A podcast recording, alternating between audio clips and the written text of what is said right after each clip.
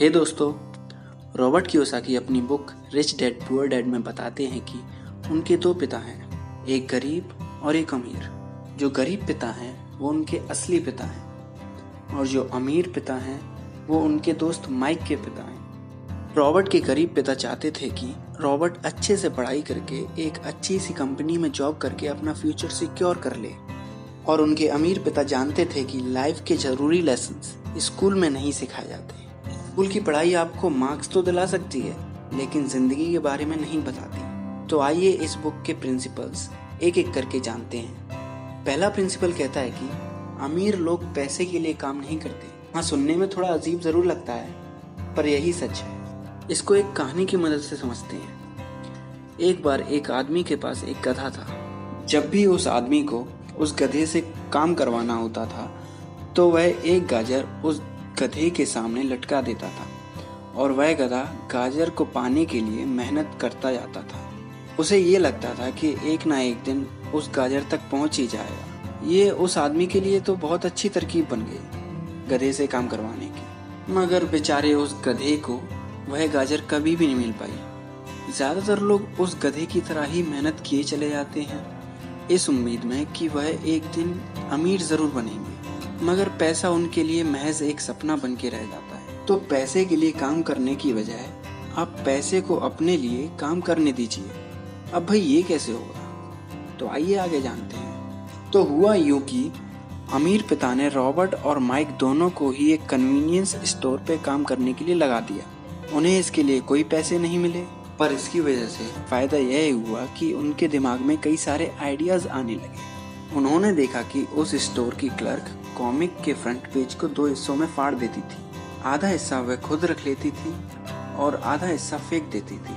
हर शाम स्टोर में एक डिस्ट्रीब्यूटर आता था। वो कॉमिक बुक के आधे हिस्से को क्रेडिट के लिए लेता और उसके बदले नई किताबें दे जाता था। तो एक दिन रॉबर्ट और माइक ने उस डिस्ट्रीब्यूटर से पूछा कि क्या वो पुरानी किताबें ले सकते हैं? वह इस शर्त पर मान गया कि वो उन किताबों को बेचेंगे नहीं।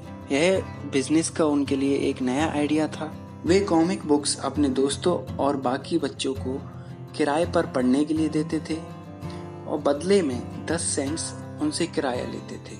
इसकी वजह से अब उन्हें स्टोर पर काम करने की ज़रूरत भी नहीं पड़ी। उन्होंने माइक की बहन को काम पर रख लिया और हर हफ़्ते उसे एक डॉलर देते थे। पहले हफ़्ते में उन्होंने साढ़े नौ डॉलर की कमाई की तो इसी के साथ उन्होंने सीखा कि पैसे को खुद के लिए काम करने दो, ना कि खुद पैसों के लिए। आइए बढ़ते हैं दूसरे प्रिंसिपल की तरफ़। दूसरा प्रिंसिपल यह कहता है कि फाइनेंशियल लिटरेसी क्यों सिखाई जाए?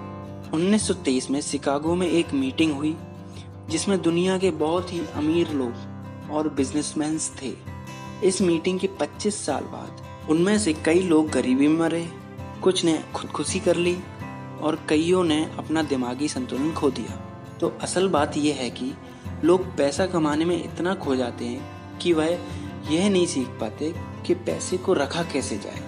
अगर आपने ये हुनर सीख लिया तो आप किसी भी आपातकालीन स्थिति, जैसे डिप्रेशन और रिसेशन के दौर में, उस मुश्किल का आसानी से सामना कर पाएँगे। वैसे ज़्यादातर लॉटरी जीतने वाले लोग कुछ सालों तक तो मज़े से जीते हैं, पर फिर वापस अपने पहले वाले हालातों में आ जाते हैं। भाई, सीधी सी बात है, अगर आपको 20 मंजिल की इमारत बनानी है तो पहले एक गहरा गड्ढा खोदना पड़ेगा, एक मज़बूत नींव बनाने के लिए।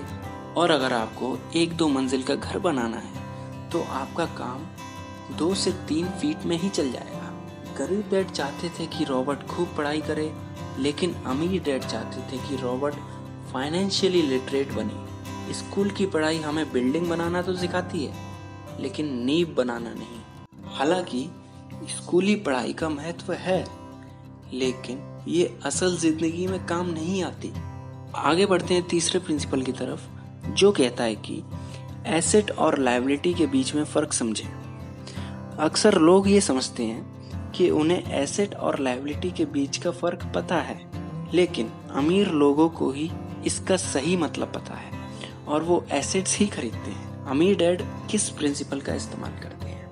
जिसका फुल फॉर्म है कीप इट सिंपल स्टूपिड उन्होंने रॉबर्ट और माइक को यही प्रिंसिपल सिखाया है, जिसकी वजह से वह एक मज़बूत नींव तैयार करने में सफल रहे हैं। इस प्रिंसिपल का मतलब है कि आप अपने एसेट्स और लाइबिलिटी के बीच का फ़र्क समझें और एसेट्स खरीदें। लेकिन अगर ये इतना ही सिंपल होता तो हर इंसान एसेट्स ही खरीदता, है ना? लोगों को लगता है कि उन्हें एसेट्स और लाइबिलिटी के बीच का फ़र्क पता है, लेकिन उन्हें सिर्फ़ लिटरेसी के बारे में मालूम है। फाइनेंशियल लिटरेसी नहीं। आसान भाषा में बोलें तो एसेट आपको इनकम देता है। एग्ज़ाम्पल के तौर पर, मान लीजिए आप एक घर खरीदते हैं और उसको रेंट पर देते हैं। तो इस मामले में आपका एसेट यानी घर आपको इनकम यानी रेंट प्रोवाइड कर रहा है। इसके उलट लाइबिलिटीज आपकी जेब से पैसा खर्च करवाती है, जिसको खरीदने से आपको कोई पैसा नहीं मिलता। उम्मीद है आपको लाइबिलिटीज और एसेट्स के बीच का फ़र्क समझ आ गया होगा। अमीर लोगों के पास पैसा इसीलिए ज़्यादा होता है कि वह किस प्रिंसिपल का इस्तेमाल करते हैं और एसेट्स खरीदते हैं। तो आज के लिए इतना ही दोस्तों। उम्मीद है आपको ये समरी पसंद आई होगी। और अगर आप चाहते हैं कि मैं इस बुक के और प्रिंसिपल्स और बातें सिखाऊं तो आप मुझे बता सकते हैं। तब तक के लिए अपना ख्याल रखो और सीखते रहो।